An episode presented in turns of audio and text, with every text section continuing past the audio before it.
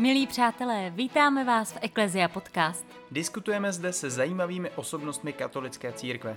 Jdeme na hloubku a řešíme aktuální dění. Jsme Eklezia Podcast. Ptejte, Ptejte se, se s námi.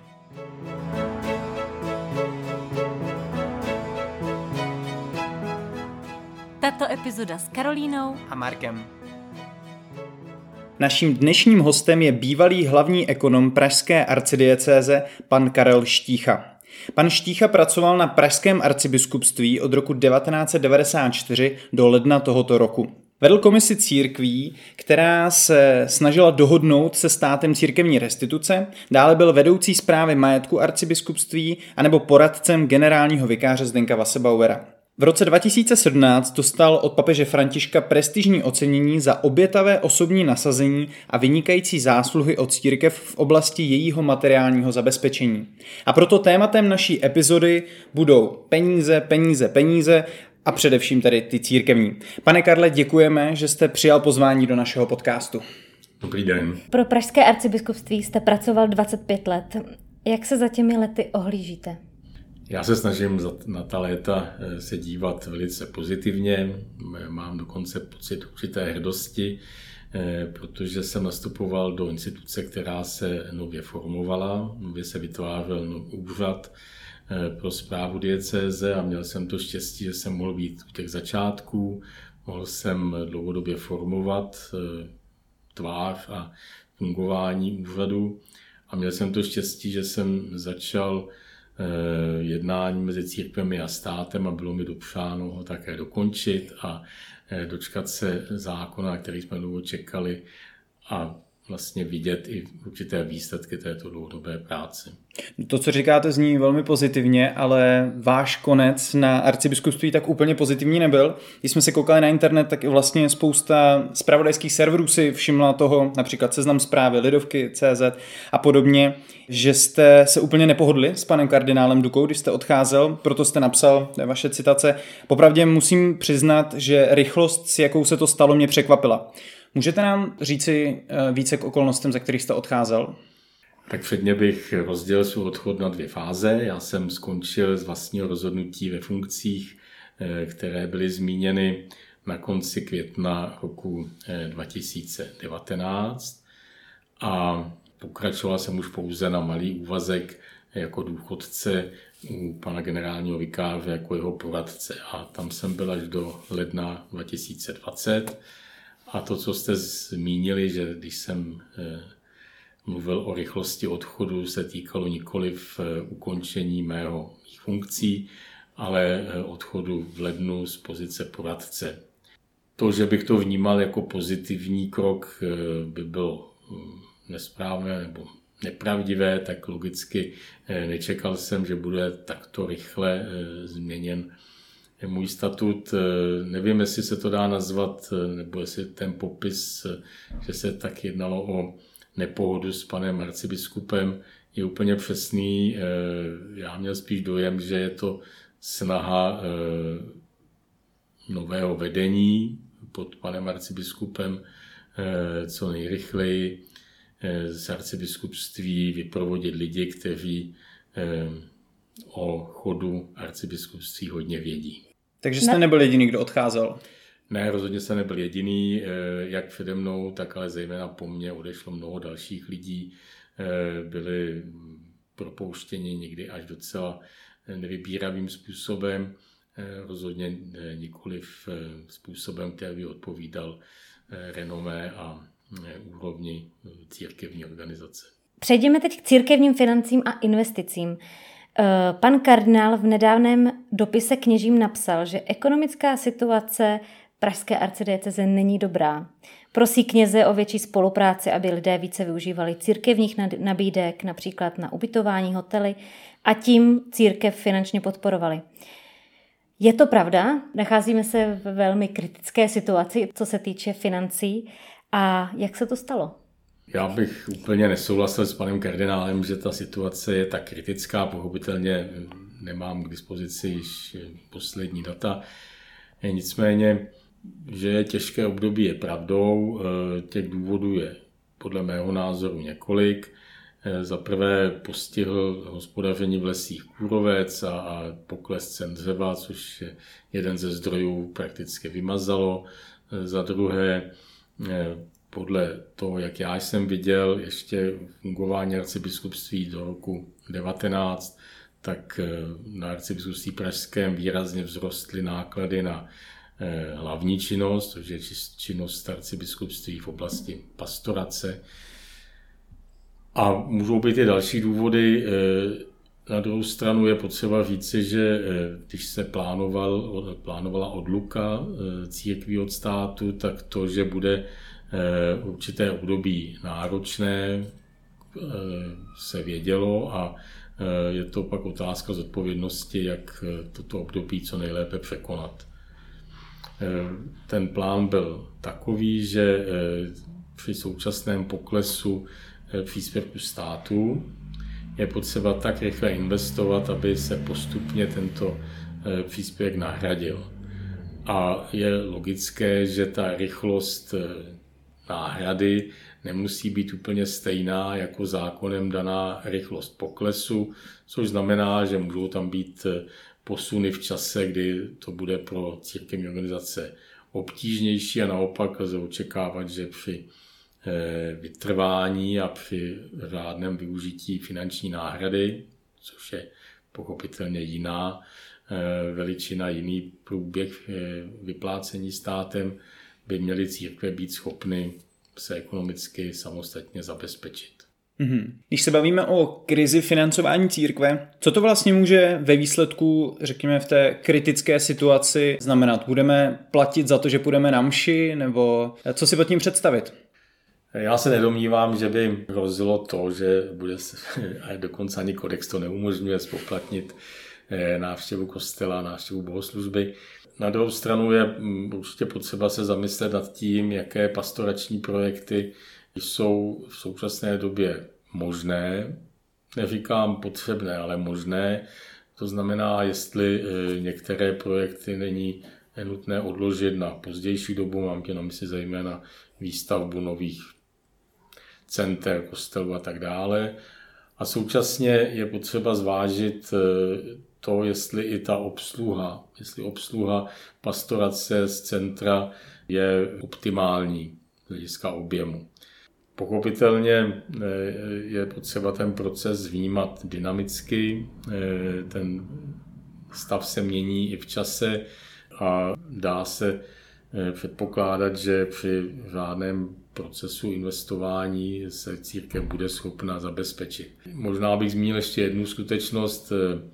Rozdělení zdrojů je v rámci diecéze velice nerovnoměrné a tím nemám na mysli farnosti a arcibiskupství, ale i rozdělení zdrojů mezi farnostmi. Jsou pochopitelně farnosti, které jsou nesmírně eh, na tom ekonomicky dobře, ale jsou také farnosti, které jsou, zejména tam, kde se jedná spíše o misijní oblast, v situaci, kdy si nemohou eh, dovolit v podstatě ani zaplatit si základní provoz.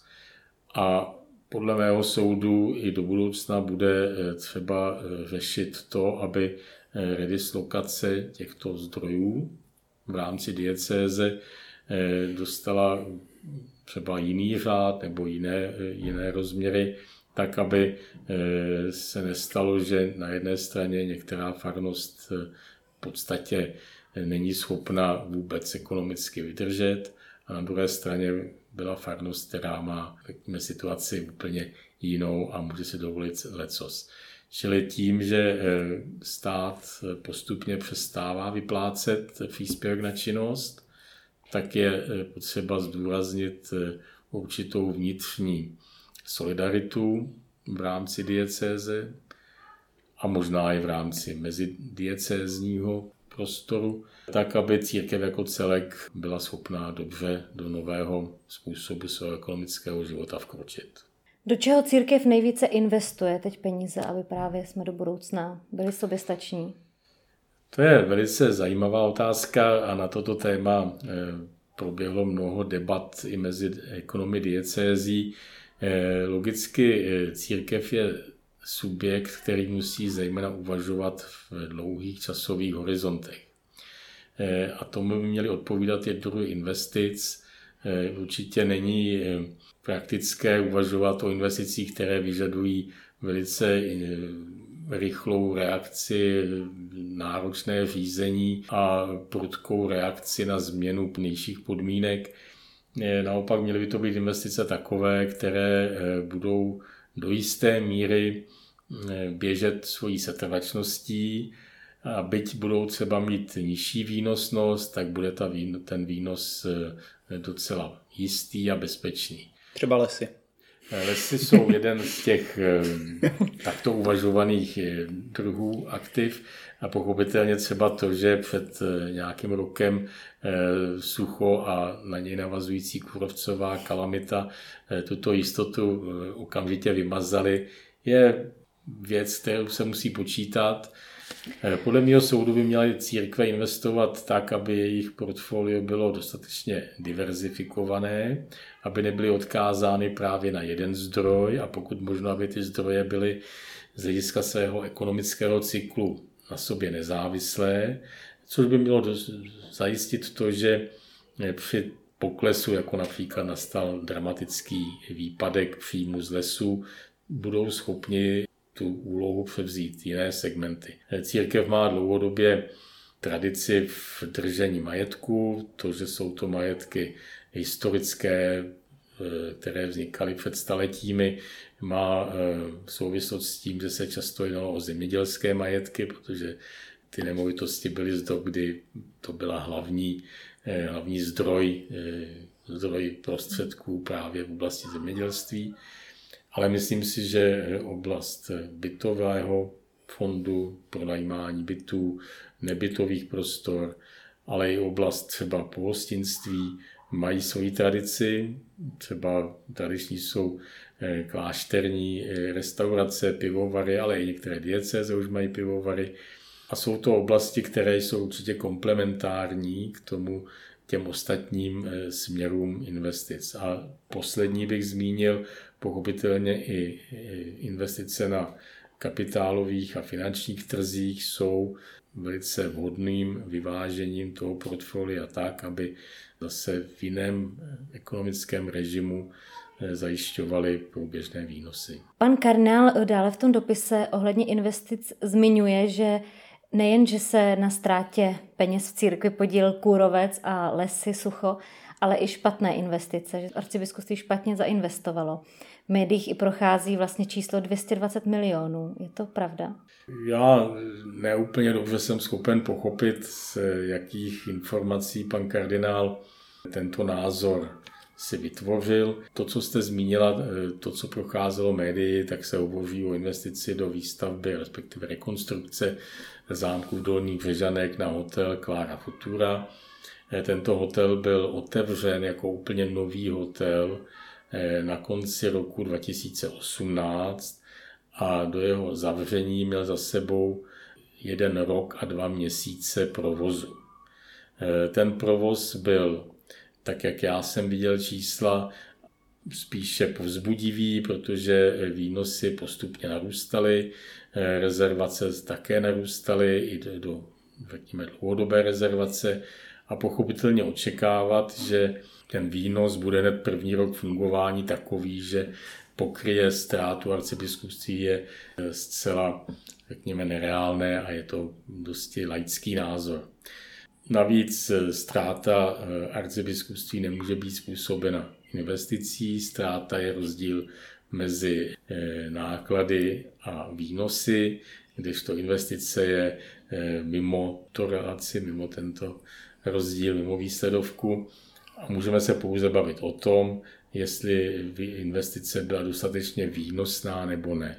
V případě e, zámku Dolní Břežanek, hotel Kára Futura, opakuji, nelze soudit výnosnost této investice po jednom roce a dvou měsících provozu. Mm-hmm. Tam přece musí být jasně nastavený nějak, nějaká návratnost té investice, jakou, jakým způsobem se ta investice bude, bude splácet a většinou investice mají nevím, splatnost 5, 10, 20, 30 let, tak to přece asi biskupství mělo k dispozici tyhle čísla, ne? Samozřejmě eh, tady se dostáváme zpátky k tomu, jaký druh investice je pro církevní, podle mého názoru pochopitelně pro církevní instituci vhodný.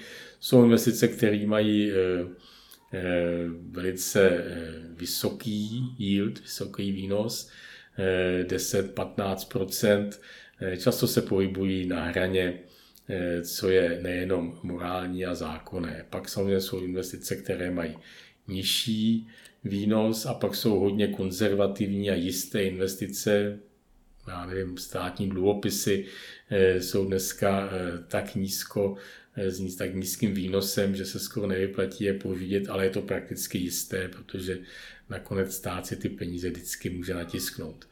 Já se domnívám, že arcibiskupství pochopitelně potřebuje slušné výnosy, nicméně v té kategorii dlouhodobých strategických investic a řádově eh, ten výnos eh, hotelu Clara Futura byl předpokládán někde kolem 3%, tak jak odpovídá dlouhodobé investici. To, že byl uzavřen po tom roce a dvou měsících, eh, nepovažuji za rozumné do okolností byl uzavřen těsně předtím, než propukla koronavirová krize, čili v tomhle směru eh, to paradoxně mohlo eh, nákladově i pomoci, protože eh, vlastně přežil krizi bez problému, jak radit náklady, které jsou fixní a nezáleží na obsazenosti. Nicméně mluvit o ztrátě je určitě velice předčasné. I kdyby se nakonec ten hotel měl prodat, tak eh, vyhodnotit, zda se eh, ta investice je ztrátová nebo výdělečná, je možné poté, co se ví, jak, za jakou cenu se prodává.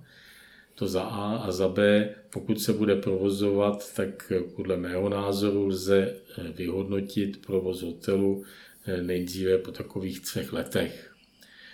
To není názor můj, to je názor hoteliérů, s kterými jsme ten projekt chystali a mezi kterými jsme pak uspořádali výběrové řízení na provozovatele. Účastnili jsou tři eh, hotelové firmy a eh, jedna to vyhrála. A vyhodnocení dělat dříve považuji za eh, krajně neprofesionální. Takže vy sám za sebe byste v této investici pokračoval, stojíte za ní, myslíte si, že by mohla být správná? Víte, já si myslím, že je správná. Myslím si, že typově spadá do toho typu investic, které by církevní instituce měly dělat. Myslím si, že by měl mít eh, subjekt, jako je Pražské arcibiskupství, těch aktivit více, nikoliv třeba, jak jsem zmínil, ty tři lesy, zemědělské pozemky pro najímání bytového nebytového fondu. A určitě eh, bych eh, nedoporučoval, aby to mělo nějaký, řekněme, dominantní podíl v tom portfoliu. Nějaký doplňkový, což tomu odpovídá. A objektivně musím říci, že pokud by se třeba po třech letech nebo po čtyřech, já nevím, vyhodnotila ta investice jako nedostatečně výnosová, tak je stále legitimní uvažovat o prodeji, a pak teprve mohu vyhodnotit, zda celkově jsem tu investici vyhodnotil jako e, ztrátovou nebo nestrátovou. Dneska si myslím, že do to říká, tak e, je to jeho nepodložený názor, ale věcně je to nesmysl. Teď jsme se bavili o investicí do majetku. Jak moc anebo málo se investuje do pastorace? Pan kardinál Dominik Duka často zmiňuje, že pastorace a katecheze jsou na prvním místě arcidieceze a přitom spousty lidí překvapí, že například po tomto tvrzení se zrušili pastorační asistenti, které se už vlastně neplatí arcibiskupstvím, ale farnostmi. Jenom bych upřesnil, pastorační asistenti nebyli zrušeni. Bylo zrušeno to, že 100% eh, jejich nebo významnou část eh, osobních nákladů hradí arcibiskupství, ale přenesla se ta povinnost na farnosti. Já se domnívám, že to hledání poměru mezi investováním do budoucích výnosů a investováním, respektive hrazením eh, vyšších nákladů na pastoraci bude vždycky eh, velký problém nalézt, kde je ta hranice. Paradoxně dále si myslím, že v současnosti, aspoň co já si pamatuju, náklady arcibiskupství na hlavní činnost, na pastorační činnost, naopak prudce vzrostly v posledních letech. Kde to můžeme vidět? To je samozřejmě otázka, ale já to nechci soudit jako, jako vysloveně chybné. Otázka spíš zní, zda si to za dané situace, kdy vytváříme nějakou budoucí základnu, budoucí eh, zajištění eh, života církve po stránce ekonomické, zase to můžeme dovolit. A to, že eh, narostly náklady prudce na zajištění školství a práce s mládeží, katechézy, že vzrostly náklady na mediální obraz a tak dále, tak to jsou věci, které mi nepřísluší hodnotit věcně, jestli to je nebo není eh, potřebné a na váš otaz, zde je to vidět, eh, nebudu schopen odpovědět. Ale ekonomicky si myslím, že dneska není ta doba, kdy se má tímto způsobem eh, zvyšovat činnost v této oblasti. Mělo by se počkat po té, co si budeme jisti, že jsme schopni dlouhodobě to, to unést. Takže byste doporučoval teď nějakých 10-15 let zatnout zuby, spíš jako církev šetřit a až teprve potom investovat do těch, víc do těch aktivit? Tak šetřit, eh, spíš zachovat tu úroveň, která je. Takhle to bylo počítáno, že se zachová ten rozsah působení, který eh, církve, teď musím říct ten obecný termín, protože se jednalo za všechny církve, ale pochopitelně i katolická církev a tím spíše arcibiskupství pražské, by mělo udržet ten rozsah eh, své činnosti, který má, snažit se udržet eh, financování těch aktivit, které jsou pokryty jinými zákonnými normami, jako je školský zákon, památkový zákon, zdravotnictví, eh, tak, aby zůstaly zachovány tyto, tyto zdroje. A hledat kromě toho, a to jsem již zmiňoval, i cesty, jak eh, posílit solidaritu v rámci eh, celé církve, diecéze, eh, mezi řády a diecézemi a hledat, kde, je to, kde jsou zdroje využívány tak, aby, jak jste se ptala, bylo to vidět a kde třeba tolik ne. Když se bavíme o financování církve, tak jedním z pilířů financování jsou i sbírky a vlastně peníze, které se vyberou od lajků. Jak hodně jsme my jako Češi štědří? Málo. Češi přispívají málo. Eh, určitě to je spíše eh, taková historická zkušenost. Vždycky se eh, zde vycházelo z toho, že financování církve je zabezpečeno od někud odinut, ať už od státu v době komunismu, ale i předtím, kdy byl vyplácen státem takzvaný kongruový příspěvek eh, a z majetku, které, který vznikal po generace, různými odkazy eh, a v případě třeba biskupství i, i dary a odkazy eh, arcibiskupů, kteří jako příslušníci nobility, jako příslušníci šlechty věnovali celá panství. A e, tím pádem e, asi nikdy nevznikl, zejména ve farnostech, takový pocit e, nezbytnosti zabezpečit si svého kněze. Já to považuji za chybu, protože to, že si farnost je schopna zabezpečit základní náklady na činnost, včetně teda i to, aby její duchovní byl schopen fungovat, by mělo být mělo být standardem, ale bude to určitě trvat dlouho a bude to dlouhý vývoj. Eh, vlastně to, aby lidé větši, cítili větší odpovědnost za eh, farní společenství, v kterém, v kterém působí. Možná by se pak kněží museli víc snažit. Je to další věc, že jo, historicky zase je určitě jiná situace v některých zemích západních, eh, v Americe, kde je pan farář zaměstnancem farnosti a e, tu spravuje nějaká správní rada. A mezi e, střední Evropou, kde historicky e, vznikl stav, kdy je do jisté míry financování právě kněží zajišťováno jinými formami, už hodně nezávisle na tom, jak se k tomu staví farní společenství. Já to nechci hodnotit, pochopitelně oboje má své plusy a své mínusy, své kladné a stinné stránky. To, aby se pan farář odpovídal farní radě za své kázání, by pochopitelně bylo nesmyslné, ale jenom si tím vysvětluju ten stav, který jste pomenovali, že ty příspěvky věřících jsou relativně nízké. Myslím si, že když někdo chodí, já nevím, rád tenis, takže ho to stojí mnohonásobně, mnohonásobně více, eh, než kolik eh, přispívá eh, své farnosti. Mm-hmm. Je vlastně nějaká ideální výše, kterou by tedy křesťan měl přispívat? Je to třeba desátek, jak se odvádělo dříve? Tak kdybychom se dostali na, ne na desátek, ale na jedno procento, bylo by to skvělé. Máte spočítáno, kolik je průměrný dar jednoho farníka na nedělní mši? Průměrný příspěvek do sbírky, je potřeba rozlišovat dar a sbírku, tak pokud se pamatuju, bylo docela 18 korun eh, na jednu osobu a jednu neděli.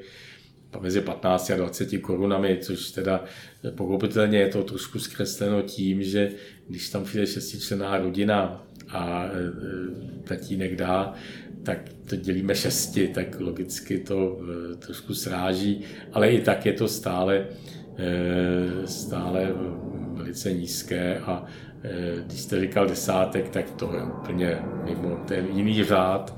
Kdyby to bylo jedno procento, bylo by to hned jiné. Na druhou stranu ale já třeba vnímám, že pokud se udělá jasná cílená sbírka ve farnosti, například na farní akci, dárek pro faráře nebo dětský tábor, peníze jsou okamžitě vybrány. Není problém v tom, že ne, že bychom nebyli štědří nebo nechtěli platit si svého faráře, ale že máme problém s transparentností, kam jdou ty peníze, že tam je spíš nedůvěra vůči církvi. Víte, já, já souhlasím s tím, že lidé eh, dávají daleko štědřeji a daleko raději, eh, pokud mají eh, jasný důvod nebo jasný cíl. To je obecně známý problém, kterým se v rámci fundraisingu všichni potýkají to není, myslím si, dáno tou transparentností eh, hospodaření. Je to prostě tak, že když je to něco hmatatelného, když mají se pořídit nové píšťaly na varhany a ty píšťaly já uvidím a vím, že teda za mé peníze se koupila tato píšťala, tak jsem daleko, daleko eh, štědřejší, daleko raději dám peníze, než když to dám do takzvané černé díry, u které si nejsem úplně jist, na co se to použije. A připustíme, že eh, někdy možná na některých farnostech eh, to může být umocněno i eh, třeba tím, že tento názor věřících je třeba některými kroky pana faráře podpořen. Nevím. Určitě transparentnost by měla být základem k tomu, aby lidé byli ochotni dávat na provoz. To, že jsou k tomu Eh, formální, eh, formální pravidla stanovená, je taky pravda, ale eh, někdy to asi se obtížně dostává do praxe. Farnost by neměla mít žádný problém zveřejňovat kompletně své hospodaření ve formě výsledovky, ve formě prostě rozpisu všech nákladů a výnosů, které má, ale určitě to je běh na dlouhou trať. Další možností spoluúčastí lajků na financování diecéze eh, je často jejich dobrovolnická činnost. Velká část církve stojí na dobrovolnicích a nebo eh, na lidech, kteří nejsou adekvátně zaplaceni za svoji práci. Vnímáte to jako dobře, jako špatně, nebo je to pravda, že práce v církvi rovná se podprůměrný plat? Já se domnívám, že dobrovolnická činnost bude vždycky nesmírně důležitou činností a je jistě spousty oblastí, kde dobrovolníci jsou nezastupitelní, počínaje, já nevím, péčí o e, seniory v rámci farnosti a pomoc vzájemná, pomoc panu faráři s věcma při technické správě objektů a tak dále.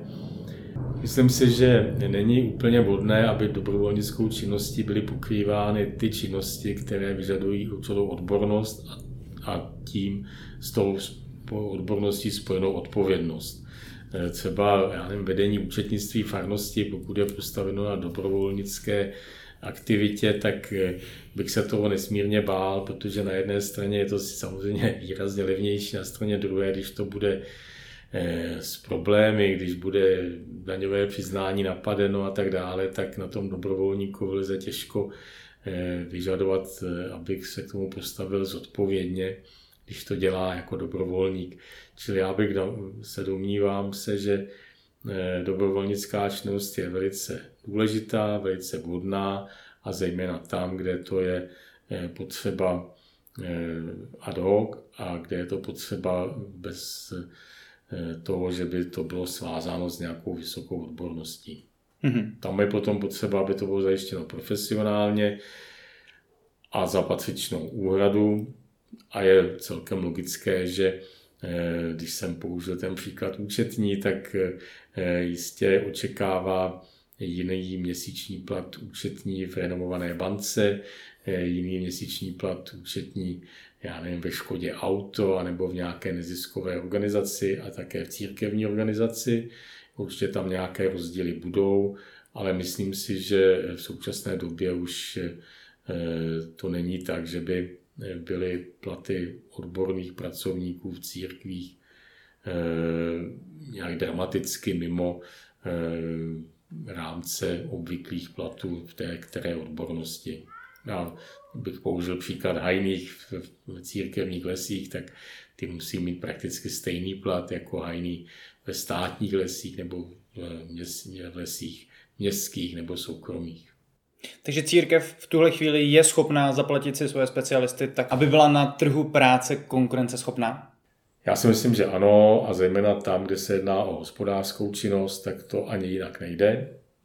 Prostě zaměstnat někoho, kdo by eh, se mu nabízel poloviční plat oproti eh, srovnatelné pozici u jiného subjektu, tak tam toho člověka neseženete.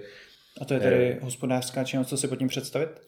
Hospodářská činnost církve jsou všechny aktivity, které nejsou v rámci hlavní činnosti, to znamená, jsou to eh, činnosti, které vedou k nějakému eh, získávání zdrojů. Já jsem tady zmínil za biskupství zprávu a pronajímání nemovitostí, zpráva a, a výkon v lesích. Mluvili jsme o provozu hotelu a tak dále. Čili v těchto, v těchto činnostech musí pracovat pochopitelně lidé, kteří mají patřičné vzdělání, tím pádem kvalifikaci a praxi a tam ty platové podmínky, aspoň co já vím, nejsou dneska příliš odlišné. Budou asi spíš o něco nižší než jinde, ale ne tak dramaticky, aby to znemožňovalo to lidi sehnat. Mm-hmm. Vy jste to teď zmínil eh, tři důležitá slova, odbornost, vzdělání, kvalifikace. Mě by zajímalo, donedávna měl na starost ekonomickou stránku církve eh, biskup Zdenek Wasserbauer a vy jste byl jeho ekonomický poradce. Poté byl tento úkol převelen druhému generálnímu vikáři Ocianu Balíkovi. Je jasné, že za těmito osobnostmi stojí ekonomové, který pomáhají v rozhodování. Ale na druhou stranu biskup či kněz bez jakéhokoliv ekonomického vzdělání, proč má takto důležitý post? Neměl by tam být někdo vzdělanější? Už nejsme v době, kdy vlastně farář byl jediný vzdělanec ve městě, ale v dnešní době jsou ve farnosti nebo v církvi asi více kvalifikovaní lidé v oblasti ekonomie než kněz či biskup. Tak předně generální vikář je eh, podle kodexu funkce, kterou musí zastávat eh, kněz nebo biskup. Eh, a je to eh, pozice eh, vrcholného managementu. Já si nemyslím, že generální vikář nutně musí být člověk s nějakým hlubokým ekonomickým vzděláním. Je to manažer, který má na starosti nejenom ekonomiku, ale ve většině diecezí to tak je i celou duchovní zprávu. A podle mého soudu je to spíše otázka delegace než obsazení postu. To, že v církevní organizaci je eh, tato vysoká eh, funkce obsazována knězem, má svoji logiku, odpovídá to tomu smyslu a eh, hlavní náplni církve. Na druhou stranu není důvod, proč by řada úkonů nemohla být i delegována, a to není jenom na biskupství, ale i ve farnosti, na lidi, kteří eh, mají třeba k těm výkonům patřičné vzdělání. Je celkem logické, když bych si vymyslel takový modelový příklad, kdyby měla farnost ve vlastnictví 100 hektarů lesa, tak je celkem logické, že by si farnost eh, najala, ať už jako zaměstnance nebo formou služby eh, odborného lesního hospodáře, který by tu zprávu lesa zajišťoval, protože pochopitelně nejedná se jenom o ekonomické vzdělání, ale o vzdělání v tom příslušném oboru. A tam by bylo jistě vhodné, aby eh, tomuto člověku byla delegována i pravomoc. A s pravomocí je vždycky spojena i odpovědnost, čili odpovědnost a pravomoc, aby ten les spravoval. A podobně se domnívám, že by to mělo fungovat i eh, při zprávě diecéze, to znamená, generální vikář je, manažer, měl by být manažer, eh, ale měl by současně být schopen posoudit možnou míru delegace tak, aby eh, řekněme, ten běžný chod mohl fungovat řádně na základě delegace a aby eh, v případě, že se na o závažné rozhodnutí mu jeho aparát eh, předkládal nejenom k podpisu dokumenty, ale i patřičná zdůvodnění. Jste tedy říkal, že je potřeba, aby vlastně ten na nejvyšším místě, ten generální vikář nebo biskup, aby byl schopný tedy předávat zodpovědnost, předávat ty věci, jak vaši tři šéfové, tedy když to takhle řeknu, eh, monsignor Slavík, eh, biskup Vassebauer a generální vikář eh, Jan Balík, jak dobrými byli tedy šéfy, jak dobrými byli manažery a jak dokázali toto provádět? Aby byl přesný, tak já jsem měl ještě před monsignorem Slavíkem, byl generálním vikářem pan biskup Skarvada, tam byl do roku 2000, eh, pak byl monsignor Slavík, pak eh, pan biskup eh, Zdeněk Vasebauer. Poslední, co jsem vlastně zažil, ale asi jenom dva dny, byl Páter Balík. Takže já bych Pátera Balíka jako generálního vikáře asi obtížně hodnotil. Já jsem ho mohl hodnotit jako ředitele arcidiecezního centra mládeže. Eh, domnívám se, že mm, fungování tohoto centra eh, úplně nezakládalo eh, řekněme, domněnku, že by se Pátr Balík hodlal věnovat zejména ekonomické oblasti, ale asi se jeho názor změnil. Pan biskup Skarvada byl eh, nesmírně eh, důstojnou osobností a eh, nesmírně lidský a jeho schopnost delegace byla velice dobrá. Podobně z hlediska delegací a kompetencí na tom byl monsignor Slavík. Pan biskup Zdeněk Vassebauer Eh, dělal generálního vikáře eh, relativně krátce, než skončil eh, letos v lednu, ale myslím si, že velice rychle vstupoval do, svého, do své funkce a stával se také věrohodným a schopným manažerem na svém místě. Takže ve vedení máme lidi, kteří všechno dobře zvládají, nemusíme se ničeho bát. Tak mluvili jsme o těch minulých. Bohužel už se blížíme ke konci, tak vám moc chceme poděkovat, že jste přijal pozvání do našeho podcastu a přejeme vám klid, pohodu po těch všech letech, co jste pracoval. A děkuji vám. A loučíme se také s vámi, naši milí posluchači, přejeme vám krásných 14 dní a těšíme se opět naslyšenou v Eklézia podcast.